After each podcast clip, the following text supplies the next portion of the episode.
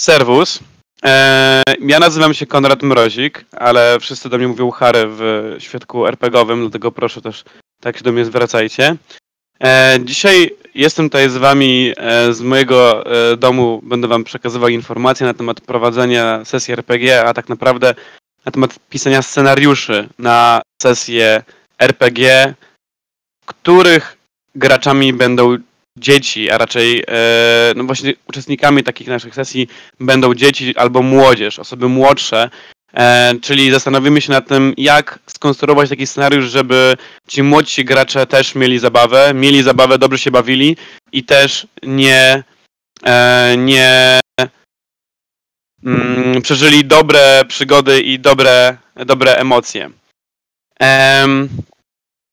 Zacznijmy sobie w ogóle od tego, że jeżeli przygotowujemy się do prowadzenia sesji RPG dla dzieci, e, w momencie, w którym e, przygotowujemy się do tego, żeby, żeby taką sesję poprowadzić i chcemy, e, chcemy, żeby nasi gracze dobrze się bawili, to przede wszystkim nie możemy traktować dzieci jak kogoś gorszego, jak graczy gorszego sortu albo jak debili bo używam takich mocnych słów, bo tak naprawdę wiele razy się spotykałem z tym, że e, nie tylko dorośli, znaczy dorośli, ale też na przykład rodzice potrafili traktować swoje dzieci jak debili, mimo tego, że, że to są po prostu mali ludzie. I jeżeli wyjdziemy z takiego założenia, to od razu e, będziemy mieć inny stosunek do takiego gracza na sesji i w inny sposób będziemy to kreować, a to nie o to chodzi. Chodzi o to, żeby traktować ich jak e, po prostu graczy, tak jak dorosłych, oczywiście pomijając jakieś wątki czy inne rzeczy, o których dzisiaj wspomnę, ale traktujemy ich tak jak normalni e, myślący ludzie. Jeżeli się zabieramy za pisanie takiego scenariusza, scenariusz e, w klimatach e, jakiegokolwiek scenariusza e, RPGowego, to fajnie zacząć sobie od tego, że scenariusz taki RPGowy składa się z dwóch fundamentalnych rzeczy, czyli historii, jaką jest fabuła oraz mechaniki, która określa nam zasady, według których będziemy mogli rozgrywać naszą przygodę. Jeżeli chodzi o samą historię i fabułę, to zacznijmy sobie od ogółu, czyli od pierwszej rzeczy, którą tak naprawdę mówimy naszym graczom, e, czyli w co będziemy grać. Jeżeli chodzi o e, settingi, czyli światy albo jakieś, mm, jakaś, forma, e, jakaś forma świata, w którym będziemy grać, to warto sięgać w tym momencie po coś, co nasi gracze potencjalnie mogą znać, albo możemy to wyjaśnić i wytłumaczyć im bardzo szybko. Na przykład w ciągu jednego filmu. E, settingi, które znają z książek, gier komputerowych czy filmów, które są popularne, są bardzo fajne. E, sięganie po gotowe, pełne podręczniki może po prostu momentami być dla nas trudne. Trudne też dla graczy, żeby to wszystko pojąć i zrozumieć. Zależy od tego, jakie gracze mają doświadczenie. I warto też, zanim przyjdziemy w ogóle do pisania scenariuszy, do pisania scenariusza dla dzieci, przygotowania do takiej sesji, zastanowić się nad tym i pogłębić swoją wiedzę na temat doświadczenia potencjalnie przyszłych graczy. Czy mają duże, czy małe. Pamiętajmy, że to nie jest związane w ogóle z wiekiem. E, może być 16-latek, który e, ma ogromne doświadczenie e, i 16-latek, który ma bardzo małe doświadczenie. Tak samo może być 10-latek, który przegrał już kilka lat na RPGach i ma za sobą kilkanaście kampanii, dziesiątki sesji. I może być też 10-latek, który pierwszy raz dopiero się do tego zabiera. Więc warto najpierw zrobić taki wywiad środowiskowy, porozmawiać ze swoimi graczami, e, zapytać się, jakie oni mają doświadczenie w RPGach, e, a jeżeli nie mają żadnego doświadczenia w RPGach, to żeby dowiedzieć się, co oni tak naprawdę lubią w takich, e, w takich grach. Zapytać się na przykład, jeżeli oglądają filmy albo grają na komputerze, to co im się najbardziej podoba w graniu albo w oglądaniu filmów. Na podstawie tego możemy fajnie już sobie ubrać w głowie to, co graczy potencjalnie może e, zajarać, co może im się spodobać w trakcie grania takiej sesji. Czy to jest na przykład rozmawianie z bohaterami niezależnymi, czy to są pościgi, wybuchy, czy to jest walka, akcja, intryga i tak dalej. Te wszystkie elementy, o których oni powiedzą, e, gracze mogą nam powiedzieć, możemy zaimplementować w nasz taki scenariusz. No ale zacznijmy od początku. Kiedy dobieramy taki setting, e, zastanówmy się nad tym, co będzie najbardziej przyjazne dla graczy i co będzie dla nich e, dobre, co będzie dla nich po prostu fajne. zapytajmy się ich, co oni lubią e, i wiem, że w jaki świat chcieliby, e, w jakim świecie chcieliby zagrać, w jaki świat chcieliby włożyć swoje, e, dołożyć swoje trzy grosze. Może to być świat Harry'ego Pottera, który jest bardzo dobrze znany, e, albo e, Percy Jacksona, czy świat e, jakiejś mitologii, czy Władcy Pierścieni, albo może czegoś innego, co oni zaproponują, e, co jest im dobrze znane, a jeżeli nie mają żadnych propozycji nie wychodzą ze żadną inicjatywą, to wy zastanówcie się nad tym, jak możecie wprowadzić taki świat, który można bardzo łatwo wytłumaczyć. Najlepiej wytłumaczyć taki świat, nie zarzucając e, takich graczy artykułami, podręcznikami, fragmentami, albo nawet prelekcją, która będzie trwała 30 czy 60 minut, bo to może po prostu być za dużo. Fajnie zrobić to w taki sposób, żeby to było od razu e, zawierało te elementy, które są dla nas istotne, czyli muzykę, wizualizację, postaci i całe przedstawienie świata. Taką rzeczą jest na przykład, takim medium jest na przykład film, czyli przedstawienie e, takich, e, przedstawienie e, takiego świata właśnie za pomocą filmu poszukajmy w filmach tego, co nas najbardziej interesuje, tego świata, który chcemy przedstawić i możemy albo z naszymi graczami e, obejrzeć ten film, albo poprosić ich, żeby sami obejrzeli ten film w domach. E, to od razu wprowadza ich w nastrój opowieści, w nastrój gry, może wprowadzić ich od razu w klimat, w możliwości, które ten świat oferuje. I to jest po prostu bardzo dobra, e, bardzo dobra metoda. Jeżeli chodzi o E, gotowe systemy, które możemy do takiego scenariusza, pod taki scenariusz wybrać, to polecam systemy, które e, też są skierowane do młodego odbiorcy, albo można bardzo łatwo je prze, przekonwertować na młodego gracza. Systemy, które są skierowane do młodego odbiorcy, to na przykład Jagodowy Las, czy Mistrz Baśni, e, które to są polskie systemy e, wydane. E, bardzo polecam Jagodowy Las jest, ma rewelacyjną oprawę graficzną, ma świetny klimat, bardzo, ładne, bardzo ładnie jest przedstawiony w ogóle opisany ten podręcznik i przyjemną mechanikę. Więc to jest y, świetne, jeżeli chodzi o bardzo młodego, bardzo młodego gracza. A jeżeli chodzi o klimaty, które mogą być bardzo fajne i przyjazne dla dzieci i młodzieży w, w trakcie takiego grania, to na przykład Mouseguard, czyli Mysia Straż, druga edycja, e, którą możemy e, możemy usunąć jakieś takie bardziej poważne wątki, zostawić tylko e, niesamowitą przygodę, gdzie gracze wcielają się w rolę myszych szermyszy, szermyszy, szermierzy, mysich strażników, którzy walczą z, ze żmijami, e, czy innymi potworami z lasu.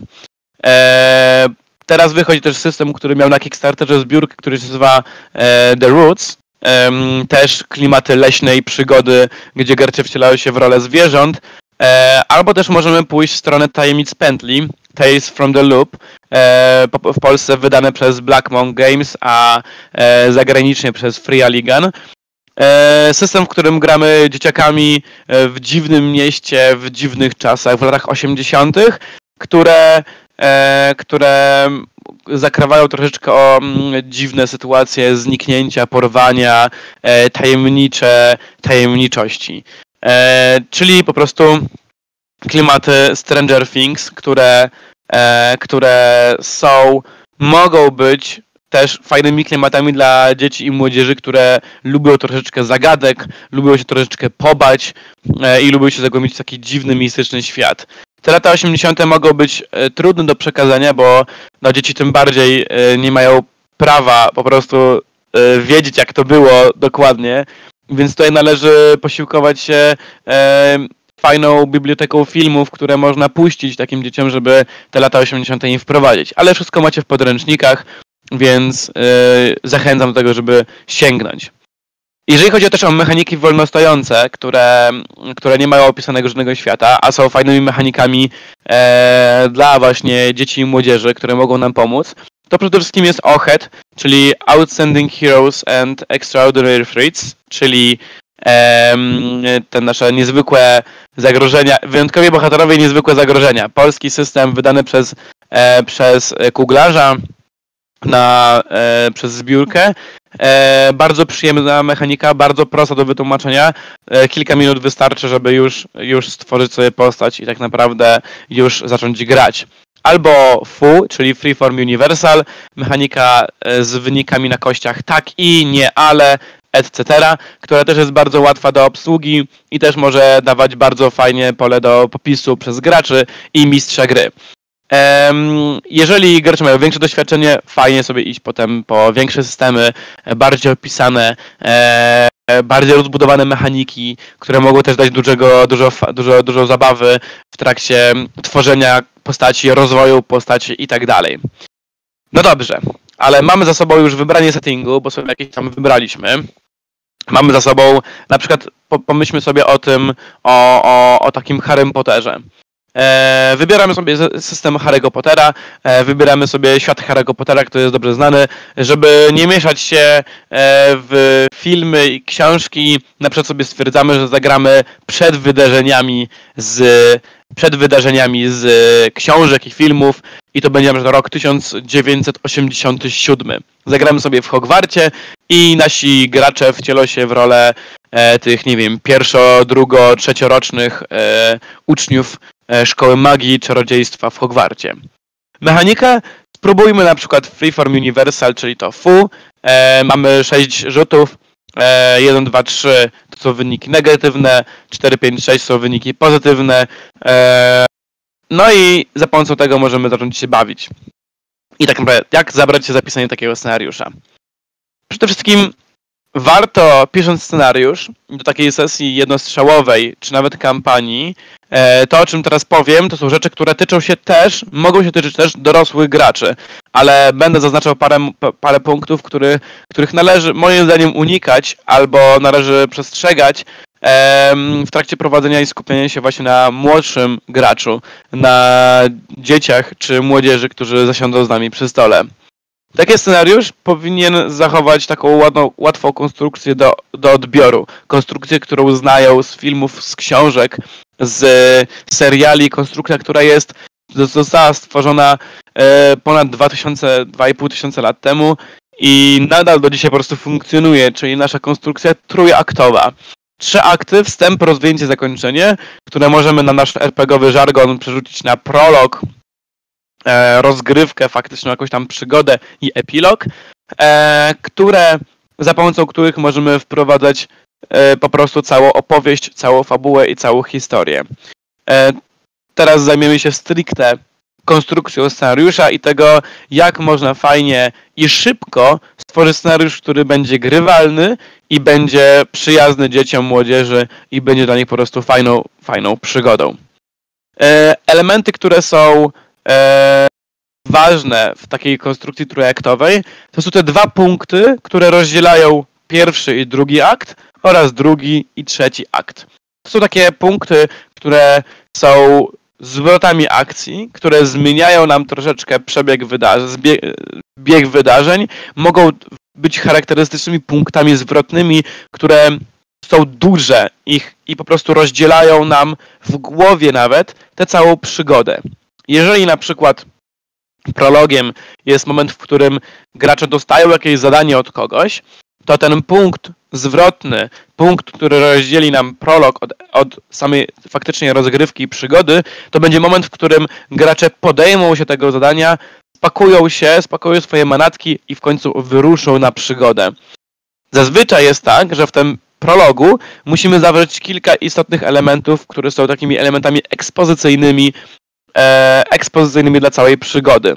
To są elementy, które wprowadzają nam to, jaki to jest świat, jakie zasady rządzą tym światem. Nie chodzi mi o mechanikę, tylko o to, co można, a czego nie wolno robić. Może też wprowadzać kluczowych NPC-ów, czyli kluczowych bohaterów niezależnych, którzy pojawią się w naszej przygodzie i będą istotni dla historii. Przedstawią nam bohaterów głównych przede wszystkim, czyli mamy ten spotlight, mamy te 5 minut dla każdego z graczy, żeby mógł opisać swoją postać, przedstawić ją reszcie drużyny, może coś o niej opowiedzieć więcej, żeby reszta wiedziała, kim ten bohater, kim ten gracz będzie grał. No i zawiązanie akcji, czyli przedstawienie głównej fabuły.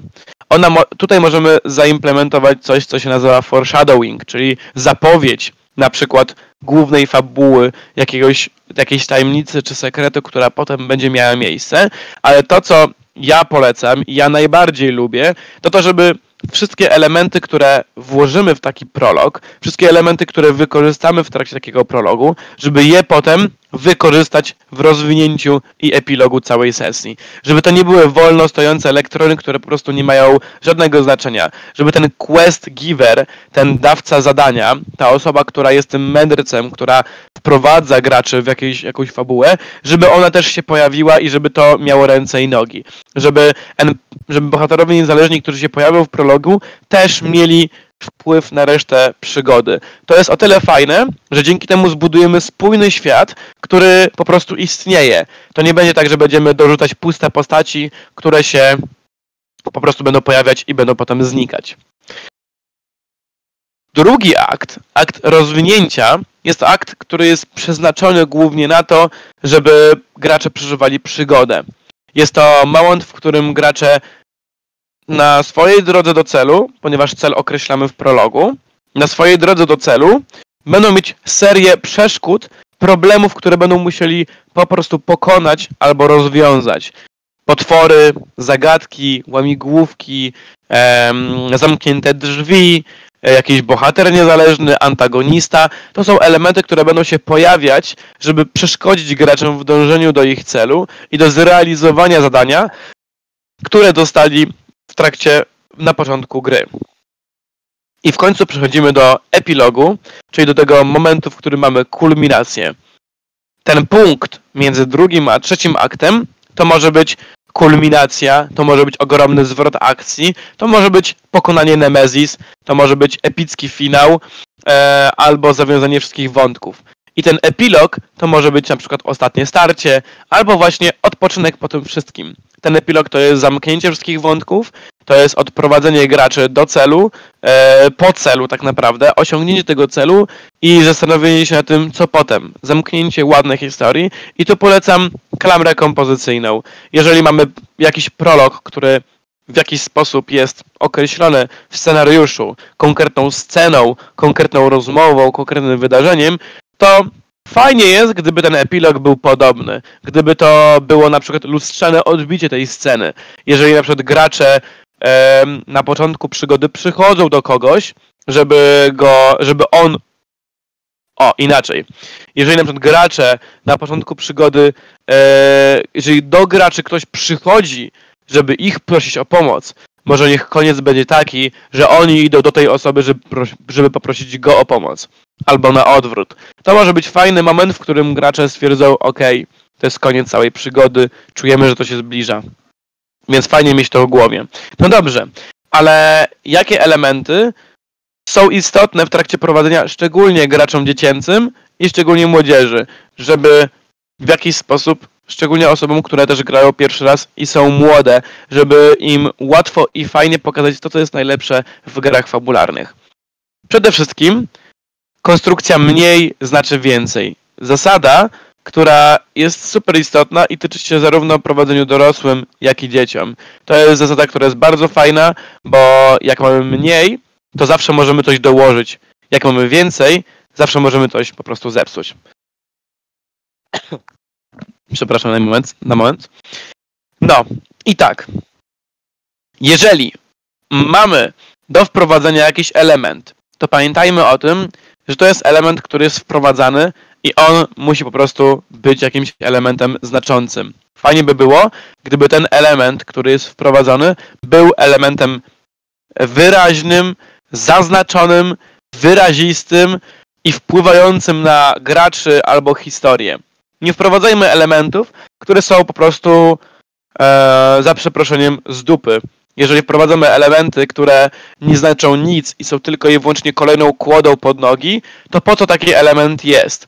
Jeżeli na przykład gracze podróżują przez, e, przez e, dziki las, e, żeby dostać się do pałacu i stwierdzimy sobie, ok, to niech napadną na nich bandyci, no to zróbmy to tak, żeby ci bandyci mieli ręce i nogi. Może w prologu będzie informacja, że w lesie grasują bandyci, więc oni mogą się ich spodziewać. Bandyci ich zaatakują. Może ci bandyci będą mieć problem, albo coś się wydarzy. Jeżeli na przykład bandyci zostaną pokonani, to oni się przyłączą do głównego złego i się pojawią na końcu w epilogu.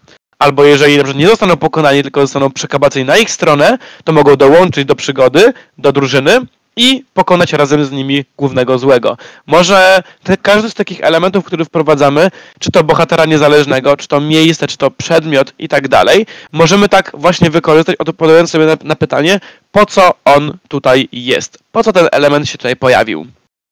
Czasami te elementy wrzucamy bardzo szybko na sesji. Czasami nie myślimy o tym i nie ma czasu na to, żeby myśleć o tym w trakcie wprowadzenia tego na sesję. I nie ma z tym najmniejszego problemu. To jest taka zasada czołgu w karczmie. Kiedyś mój kolega powiedział taką rzecz, że że jak e, sesja stoi w miejscu i nie wie co zrobić, a chciałby zrobić coś fajnego, to w, czo- to w karczmy nagle wjeżdża czołg, który rozwala wszystko. Gracze uciekają, karty lecą w powietrze, barman się chowa, czołg rozwala wszystko, oni uciekają, super sesja, świetna sytuacja, oni uciekają i się pytają, w końcu patrzą po sobie i mówią gracze, skąd się tam wziął czołg? A mistrz gry mówi, no właśnie, skąd? Ale to nie jest istotne w tym momencie. Istotne jest to, że, że to jest akcja i to się dzieje.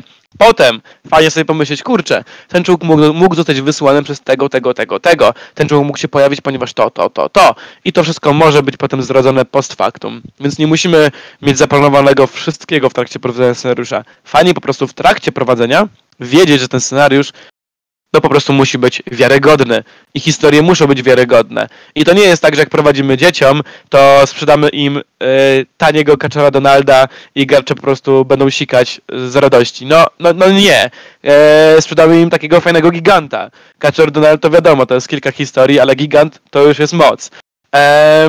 I tak naprawdę myślmy o tym, że gracze to nie są po prostu e, osoby, które możemy dać jakieś e, resztki historii albo rzeczy, które są niewiarygodne, kompletnie wyjęte z kosmosu i tak to łykną, bo to dzieci. No nie, nie traktujemy tego w taki sposób, traktujemy ich jako po prostu gracze, którzy chcą przeżyć, fajn, przeżyć fajną historię. Bo jeżeli my zaczniemy prowadzić im fajne rzeczy, to szybciej ci gracze staną się fajnymi graczami, staną się doświadczonymi graczami i szybciej sami na przykład zaczną prowadzić e, sesje RPG. Ja to mówię z własnego doświadczenia bycia mistrzem gry na obozach. Przez wiele lat prowadziłem na obozach i przez to, że my prowadzimy sesje nie traktujemy dzieci jak jak gorszych graczy, tylko prowadzimy pełnoprawne sesje, pełnoprawne kampanie, e, które poruszają różną tematykę, mają mnóstwo różnych przygód.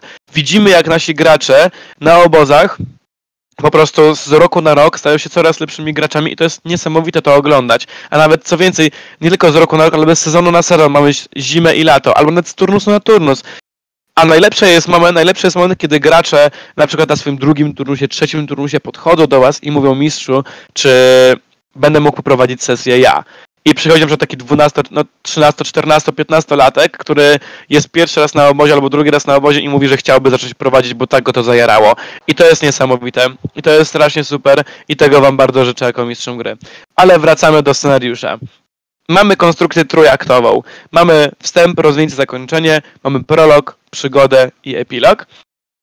Jakie elementy pokazywać? Jeżeli coś wprowadzamy, tak jak powiedziałem, wprowadzamy to konkretnie, rzetelnie i żeby to było wiarygodne i miało za, było zaimplementowane po prostu w historię i fabułę. I było wyraziste. To jest super istotne.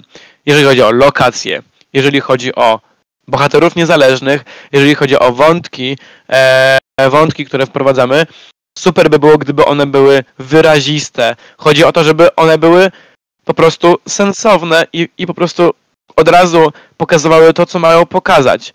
Jeżeli jest jakieś miejsce, to mo możemy pójść w skrajność. Jeżeli jest karczma, to opiszmy to w taki sposób, prowadźmy ten element w taki sposób, żeby gracze nie mieli wątpliwości, że to jest właśnie karczma.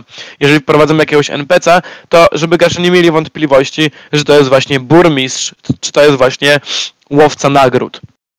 Jeżeli e, wprowadzamy rzeczy, jeżeli chcemy wprowadzić kolejną rzecz, to zastanówmy się po co. I to nie mówię o tym, co powiedziałem przed chwilą, nie będę tego powtarzał, że rzecz powinna mieć swój cel i sens i tak dalej, bo powinna. Ale zadać sobie pytanie, czy potrzebujecie kolejnego elementu? Mniej znaczy więcej i tak naprawdę e, ktoś kiedyś mi powiedział i od tamtej pory żyję według tej zasady i to jest naprawdę bardzo dobra zasada. dobrą historię jednostrzałową można zbudować wokół trzech bohaterów niezależnych i tyle naprawdę wystarczy. Trzech bohaterów niezależnych, którzy są różni od siebie, charakterystyczni, wyraziści i po prostu ich wprowadzamy. I oni mogą nam zbudować całą historię. Relacja między nimi, między nimi a drużyną i dzięki temu mamy fajną sieć relacji, fajną sieć powiązań i fajną przygodę do, po prostu, która istnieje. Jeżeli na przykład bierzemy tego Harry'ego Pottera, o którym powiedziałem i sobie tak, zagramy sobie w 1987 roku, graczami, gracze będą na trzecim roku e, trzecioklasistami, czyli mają 13 lat, gracze, e, postaci mają 13 lat, e, jeżeli gracze są młodsi, to oni mogą też mieć mniej lat, nie będę najmniejszego problemu, ale też nie musimy tego określać. Po prostu są studentami, są uczniami Hogwartu, Szkoły Magii i Czarodziejstwa w Hogwarcie. No i dobrze. I teraz, jakich NPC-ów możemy wprowadzić, którzy byliby wyraziści i byliby charakterystyczni? Ulubiony nauczyciel w szkole. Ktoś, kto ich uczy, ktoś, kto ich lubi, ktoś, kogo oni lubią. Niech oni na przykład stworzą tego NPC-a. Można powiedzieć, um, jak, jak jest, czego jest ten nauczyciel? Jak on wygląda? Jak on się zachowuje? Co w nim najbardziej wam się podoba? Co w nim, co, co lubicie w tym nauczycielu? I to jest kolejna rzecz, która jest istotna. Implementujmy pomysły graczy naprawdę, jeżeli mamy szkielet scenariusza, który zakłada najbardziej prostą fabułę, najbardziej prostą historię, czyli gracze widzą problem, bo troll jest w lochach i muszą i widzą, że wszyscy uczniowie uciekają i to może być ich moment, żeby zabłysnąć i stać się bohaterami w szkole. Więc oni mogą pójść do lochów, żeby pokonać trola, który jest w lochach. Gotowa historia. To jest jednostrzałowa sesja. I teraz tak, jeżeli mamy taki szkielet, to co wokół tego budujemy? Budujemy wokół tego trzy charakterystyczne lokacje, które są fajne. Pokój wspólny, miodzio. Korytarze, rewelacja. I lochy. I w każdym z tych elementów możemy wprowadzić kolejnych NPC-ów zagrożenia przeszkody pokoju wspólnym może być jakiś prefekt, może, może być jakiś kolega czy koleżanka z roku, może być jakiś nauczyciel, czy jakiś obraz, który będzie ich śledził i z nimi rozmawiał. Na korytarzu może się pojawić irytek, poltergeist, mogą się pojawić duchy, mogą się pojawić ruchome schody, mogą się pojawić e, nauczyciele, może się pojawić Filch, pani Norris, może się pojawić obraz, który do was gada, kilkanaście obrazów, żywa zbroja, tajemne przejście, cała masa rzeczy, które mogą być na korytarzu, żeby uciec, przejść i tak dalej. I w końcu lochy. Ślizgoni, troll, coś dziwnego, coś, czego nie ma w filmach i książkach, a było w lochach Hogwartu, tylko możemy to po prostu stworzyć. I w końcu starcie finałowe. Eee, elementy, które wprowadzamy, powinny być wyraziste, charakterystyczne. I teraz tak, jak mamy szkielet, to, to, to, to, to teraz jest su super fajna rzecz, która sprawdza się przy tak każdym tworzeniu fabuły, a przy dzieciach szczególnie. Jeżeli tworzymy taki scenariusz, to określamy jego szkielet. I mamy prostą historię, czyli gracze idą z punktu A do punktu B. W punkcie B mają wybór, co ich doprowadzi do kilku rozwiązań na przykład tej historii. Tak? I jeżeli mamy to, to tyle nam wystarczy, żeby zacząć prowadzić. Rozpisujemy sobie to na kartce, piszemy sobie kreskę, punkt A, punkt B. Taka lokacja, taka lokacja, czyli na przykład miasteczko, pałac i w środku jest las, czyli prosta droga, proste elementy i teraz co następnie robimy? Wypisujemy sobie to, co możemy dodać. Coś, bez czego ta historia dalej będzie miała miejsce, będzie płynęła, będzie działała i będzie pełnoprawną historią. Ale te elementy mogą dodać fajny, fajne rzeczy, ponieważ mogą być dodatkowymi przeszkodami, dodatkowymi atrakcjami, atrakcjami. Dodatkowe zagadki, przeszkody, przeciwnicy, dodatkowe bohaterowie niezależne, niezależni, dodatkowe sytuacje, wydarzenia na drodze i tak dalej. możemy sobie to wypisać, wytworzyć tego całą masę. I teraz dwie rzeczy. Po pierwsze, pamiętajmy, że jeżeli tego nie wykorzystamy, nic się nie stanie. No bo co się stanie? No, nie wykorzystaliśmy jakiegoś pomysłu tego, że na drodze był przewrócony wóz. No to wykorzystajmy go na innej sesji. Nie musimy się tym przejmować, naprawdę. A druga rzecz, wykorzystujmy to wtedy, kiedy jest potrzeba. No i właśnie w tym momencie opieramy się bardzo na graczach. Bo w momencie, kiedy tworzymy taką sesję, możemy podkręcać dwie śruby. Mamy śrubę graczy i mamy śrubę akcji. Gracze mogą między sobą super gadać. Oni mogą nagle się odpalić, mogą gadać z bohaterami zależnymi, albo siedzieć nad historią świata i mogą być mega w to wkręceni. I może ich nie interesować akcja. Ale możemy też trafić na drużynę graczy, którzy bardzo będą chcieli akcję. Nie będą za bardzo gadać między sobą, nie będą rozmawiać, bo nie będą czuli takiej potrzeby roleplayowania, nie odgrywania postaci, ale będą bardzo chcieli walczyć z orkami, walczyć z tym wozem, walczyć z ogniem, walczyć z przeciwnictwami losu. I po prostu dzięki temu, że mamy takie wypisane rzeczy, będziemy mogli wrzucać im akcje i tak dalej. I teraz od nas jako mistrzów gry zależy, którą śrubę w trakcie scenariusza będziemy podkręcać. Jeżeli widzimy, że to jest taki moment na historię, podkręcamy śruby z historii i dorzucamy element na przykład większego loru, świata, e, dorzucamy element jakiegoś bohatera niezależnego, jakieś sekrety, tajemnice, okej. Okay. Ale jeżeli gracze się nudzą i stwierdzą, że oni już nie chcą gadać z tym NPC-em i nie chcą gadać między sobą, no to dokręcamy śrubę akcji i wprowadzamy wybuchy, pościgi, tutaj lecą, uciekają, coś się dzieje, a pach, pach, lecimy tym. Po prostu musimy mieć wachlarz możliwości i fajnie sobie mieć go przygotowanego. Jeżeli mamy prosty szkielet, prostą konstrukcję, z takim wachlarzem możliwości możemy lecieć do przodu i fajnie, e, fajnie, fajnie e, e, i fajnie po prostu możemy to wszystko e, wprowadzać. E, I tak, elementy graczy była taka sytuacja, kiedy powiedziałem właśnie, że jeżeli gracze mają tego swojego e, nauczyciela, to e, niech oni go stworzą. I to jest super. Gracze niech tworzą rzeczy. I to nie jest.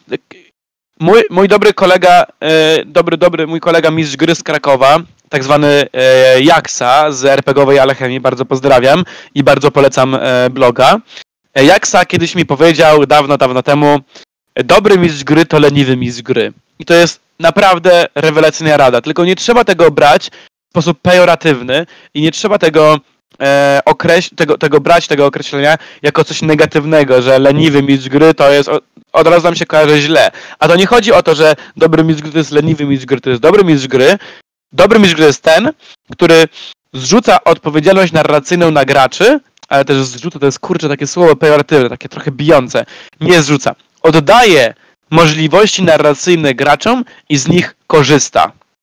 To jest ten moment, kiedy my, jeżeli widzimy na przykład, jeżeli czujemy, że to super nie jest istotne, że ten gracz, że ten, że ten NPC albo to miejsce musi jakoś wyglądać, bo czasami możemy mieć w głowie tak, że wiecie, jeżeli prowadzimy śledztwo albo wprowadzamy NPC i na przykład ten bohater niezależny musi mieć bliznę, albo to miejsce musi mieć ten szezlong w rogu, no to wiadomo, że jakby musimy ten element wprowadzić. Ale jeżeli widzimy, że jak będzie wyglądał ten bohater, albo jak się będzie zachował, to nie jest za bardzo istotne dla całej historii, albo może być istotne od i to, i to zależy od tego, jak on będzie wyglądał, to dajmy władzę graczom. Po prostu i zapytajmy się graczom, zapytajmy się graczy, jak wygląda ten wasz ulubiony nauczyciel, albo jaki duch w Hogwarcie was najbardziej przeraża. E, jakie miejsce w Hogwarcie jest waszym ulubionym, albo jaka jest kryjówka wasza w Hogwarcie. I to jest super. Wtedy gracze odpalają się i na przykład jeżeli widzicie, że to im nie siada i gracze e, się stresują, nie chcą tego tworzyć, odpuszczamy. Spokojnie. To nie jest tak, że macie ich maglować i mówić, że jeżeli za 5 minut nie będzie tego NPC'a, to wypad z mojej sesji. Nie, nie, nie, w ogóle nie robimy czegoś takiego. Nie musimy się na nich tak, tak, tak, tak wyży wyżywać. Tylko po prostu, jeżeli widzimy, że gracze się są zestresowani, to my musimy więcej dać od siebie. My musimy ich agitować do tego, zachęcać, podkręcać, mówić, ok, to był fajny pomysł, co więcej, co możemy więcej tutaj dołożyć? Albo czerpać z tych pomysłów, które oni rzucają i łączyć je w, w taką fajną konstrukcję i strukturę. W tym momencie musicie być takimi e, moderatorami dyskusji. Gracze mogą się przekrzykiwać. Dzieciaki mogą się przekrzykiwać, jeżeli będą tworzyć elementy. Więc waszym zadaniem jest, żeby powiedzieć, ok, ok, spokój, to teraz tak. Jeżeli widzicie, że każdy ma mega dużo pomysłów, to zróbcie na takie coś. To niech każdy powie tylko jeden element, który jest fajny w tym NPC-u. I w tym momencie każdy się zastanowi, zastanowi i w końcu powie ten jeden element, tak? Więc to jest też spoko, żebyście wy jako mistrzowie gry byli takimi moderatorami dzieciaków. Żeby one też czuły się dopieszczone, ale też czuły się dobrze z tym, że mogą wprowadzać jakiś element. I to jest też istotne, żeby dzieciaki czuły, że mają jakiś taki fajny wpływ na świat, bo to jest super. Jeżeli jakiś gracz wprowadzi swoją rodzinę, wprowadzi jakiegoś swojego przyjaciela, albo niech stworzył jakiegoś potwora, może na przykład niech każdy gracz, jeżeli gramy w klimaty fantazy, e, albo jakiekolwiek inne tak naprawdę, może dajcie kartkę e, i dajcie kredki i powiedzcie, ok, to teraz narysujcie potwora, który wam się wyśnił. I oni narysują albo wspólnie, albo każdy osobno, a potem wprowadźcie tego potwora na sesję. I powiedzcie, śnił ci ten potwór, no właśnie, i on się teraz pojawił. On ma teraz dwa wielkie rogi, cztery ręce i coś tam robi. I gracze robią, ale super, przecież ten potwór mi się przyśnił, przecież ja go stworzyłem, ale niesamowita akcja. Mnie jako dorosłego gracza to super jara, jak jestem, jak, jak... Yy, wprowadzam jakiś element, a mistrz gry z tego czerpa, czerpie i potem to wykorzystuje. Mnie, jako dorosłego gracza, to totalnie jara i mega się tym jaram. I jeszcze tym bardziej widzę, jak gracze się jarają jako dzieciaki, kiedy mogą być po prostu członkami całej, całej, całej przygody i mogą e, być element, wprowadzać elementy, elementy takiego świata. Historia przepraszam, historię budujemy wokół postaci. Jeżeli postaci na przykład nie są nie, nie mają predyspozycji tego, żeby historia była budowana wokół nich, bo gracze na przykład nie czują tego jeszcze, stresują się, nie tworzą dużo elementów, tylko po prostu ma mówią mało i dają mało mistrzowi gry. Spokojnie, odpuszczamy i tworzymy historię wokół akcji, wokół całej przygody. Czyli podsumowując, prosta trójaktowa fabuła, prosta trójaktowa historia, która ma prolog, przygodę i epilog. Prolog e, jako zawiązanie akcji, wprowadzenie graczy, wprowadzenie świata. Rozwinięcie jako przeszkody, jako e, e, przeszkody przeciwnicy na drodze dążenia do tego celu. I epilog, czyli zawiązanie wszystkich wątków i żegnamy się z historią, żegnamy się z tymi postaciami, jeżeli chodzi o jednostrzałową przygodę. Jeżeli wprowadzamy jakiś element, to bohater niezależny jest wyrazisty, charakterystyczny, konkretny, szczególnie im młodszy, im młodszy gracz, tym bardziej konkretny i charakterystyczny NPC czy lokacja. Idźmy archetypami, które znamy z popkultury, idźmy lokacjami, które są im znane albo mogą, mogą być łatwe do wyobrażenia, a jeżeli chodzi o świat przedstawiony, to idźmy tym, co gracze znają albo mogą szybko poznać. Budujemy prosty szkielet fabuły, czyli na przykład gracze się dowiadują, że w lochu jest troll i ktoś musi go pokonać. Prosta fabuła, prosta historia, wokół której możecie dobudować więcej elementów. Pytanie. Um, jeden ze słuchaczy nadmienia, że Adventurers też jest dobrym systemem dla dzieci. Jakie... O, Adventurers też jest dobrym systemem dla dzieci. Eee, ja go nie liznąłem, nie poleciłem go tak bardzo, bo e, nie liznąłem go aż tak mocno, żeby czuć się w tym pewnie, żeby go polecić, ale z tego co wiem, też jest spoko. Adventures został wydany z tego co pamiętam przez Gramel, ale mogę się mylić. Albo fajne RPG. Um, jakie systemy odradzałbyś do grania z dziećmi? Systemy, które nastawione są w konwencji na, yy, na brutalność, albo na elementy, które mogą być po prostu niepotrzebne dla dzieci, bo można stworzyć świetne... Ja kiedyś rozmawiałem z ludźmi, którzy mówili, no dobrze, ale dobra sesja RPG bez mordowania, bez gwałtu, bez plugawego świata brutalnego nie jest dobra. No, gówno prawda, no, to nie jest tak, że historia opiera się tylko i wyłącznie na tym, a przygoda bez morderczej walki i graczy skąpanych w krwiach to jest przygoda, która jest do wyrzucenia. Więc jeżeli mamy system, który nastawia nas na to, to możemy z niego zrezygnować. Na przykład Warhammer, e, na przykład e, może ze Cthulhu, może nawet Cyberpunk. Ogólnie te systemy w założeniach, i teraz uwaga, żeby nie było, te systemy w założeniach mogą być brutalne, mogą być horrorowe, mogą być straszne i poruszyć tematykę, która nie jest może dobra dla dzieci i młodzieży, ale pamiętajmy, że to my jesteśmy mistrzami gry.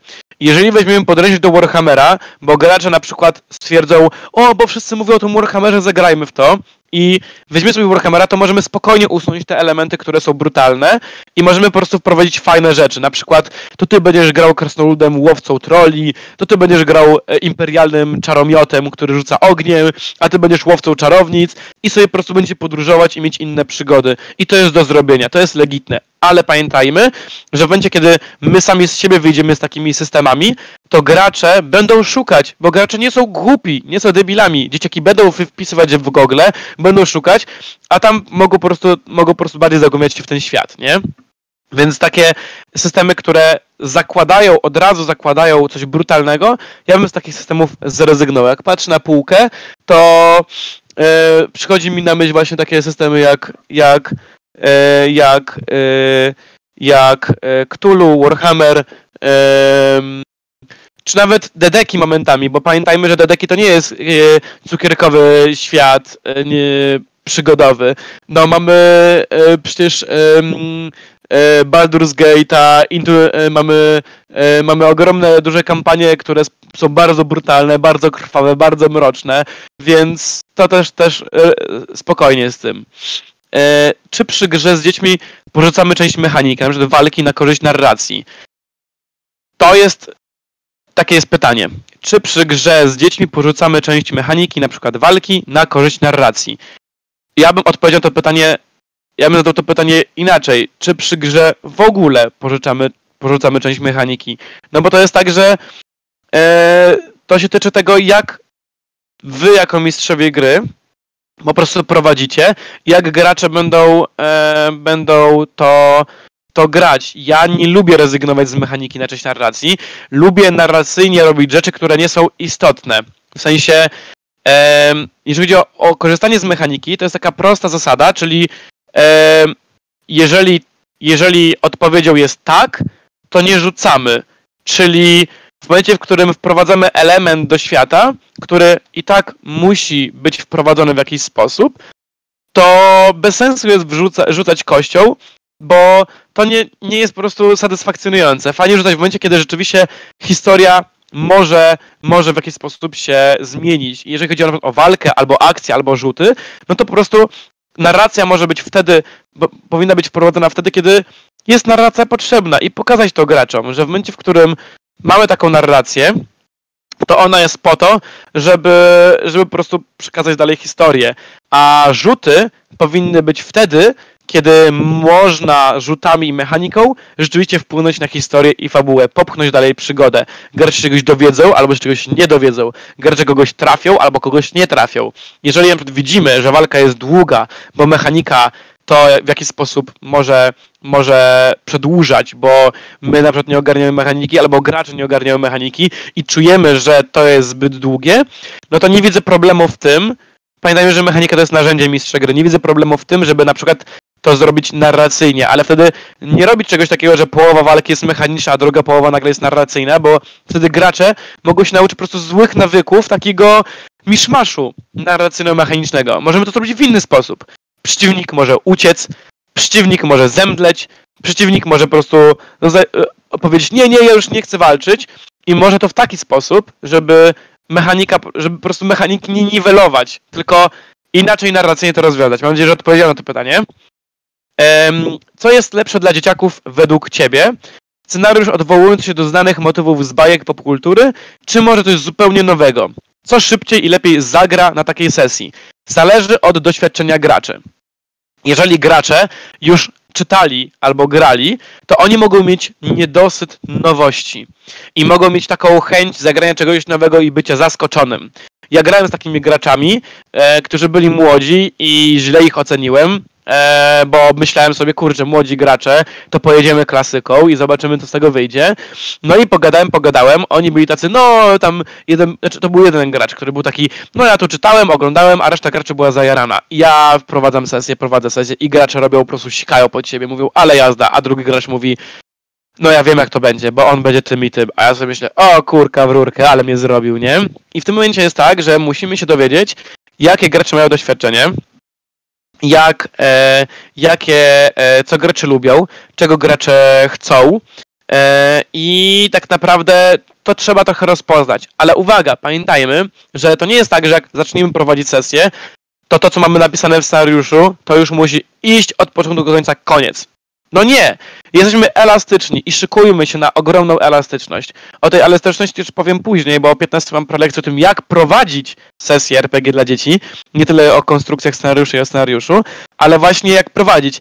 Eee, I tutaj, jeżeli chodzi o scenariusz, bądźmy elastyczni. I właśnie mając taką prostą historię, to wiemy, że na przykład jeżeli wprowadzimy znany motyw z bajek, znany motyw, który z bajki czy konku- e, odwołujący się do znanych motywów z bajek czy popkultury, i jeżeli zobaczymy, że to nie siada, że gracze na przykład to rozumieją, albo że gracze przewidują zbyt dużo, no to wtedy możemy odwrócić kota ogonem i zrobić zwrot akcji. Nie ma najmniejszego problemu, żeby potem zrobić coś zupełnie nowego.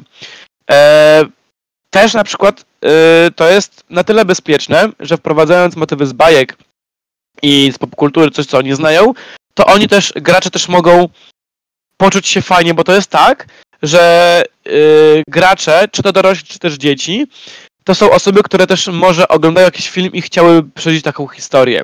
Więc wiecie, jeżeli mamy takiego Harry'ego nieszczęsnego, tego naszego nieszczęsnego Harry'ego Pottera i w momencie, w którym e, i w momencie, w którym wprowadzimy im scenę, która była w właśnie w filmie czy w książce, na przykład właśnie powiedzenie troll jest w lochach, to gracze zrobią ojejku, ale czad.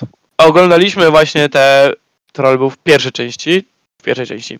Oglądaliśmy pierwszą część, ale czad, troll jest w lochach, teraz my, to tak jak Harry Potter, ale super, idźmy zróbmy to, nie? I gracze mogą różnie zareagować, więc po prostu wydaje mi się, że tu nie ma odpowiedzi na to pytanie, co jest lepsze dla dzieciaków, bo dobre jest i to, i to. Trzeba po prostu mieć świadomość tego, że może to być zmienione w trakcie sesji przez nas, albo może zagrać różnie. Ja wam bardzo dziękuję. Jeżeli nie ma więcej pytań, serdecznie zapraszam na pytania.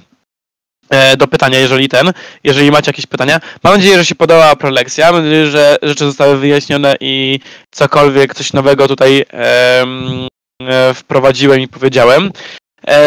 Ja należę do Stowarzyszenia Graj Kolektyw i serdecznie zapraszam do polubienia Graj Kolektywu oraz Wieczorem RPG, gdzie tam trochę rzeczy o... Wieczorem RPG to jest bardziej strona poświęcenia lochom e, i e, starym, starym RPGom, OSR-om i takim rzeczom, a Stowarzyszenie Graj Kolektyw e, promuje RPG, więc bardzo serdecznie zapraszam do polubienia tych stron. E, Ja o 15 mam prelekcję o prowadzeniu dzieciom i młodzieży, e, o tym jak prowadzić, czyli już jak zachowywać się na sesji, czego unikać e, i co robić na faktycznej sesji z graczami, żeby mieć ich uwagę, żeby się nimi zająć i żeby to było dopieszczone i żeby oni czerpali, czerpali z tego radochę. I tak, jeżeli nie ma więcej pytań, to nie ma więcej pytań. No to bardzo dziękuję za, za to, że, że, że, że mnie wysłuchaliście do końca. E, jeżeli mielibyście jakiś feedback dotyczący tej prelekcji, to ja chętnie też usłyszę. E, staram się być coraz e, lepszym człowiekiem i lepszym prelegentem z dnia na dzień, więc zapraszam serdecznie i dziękuję bardzo.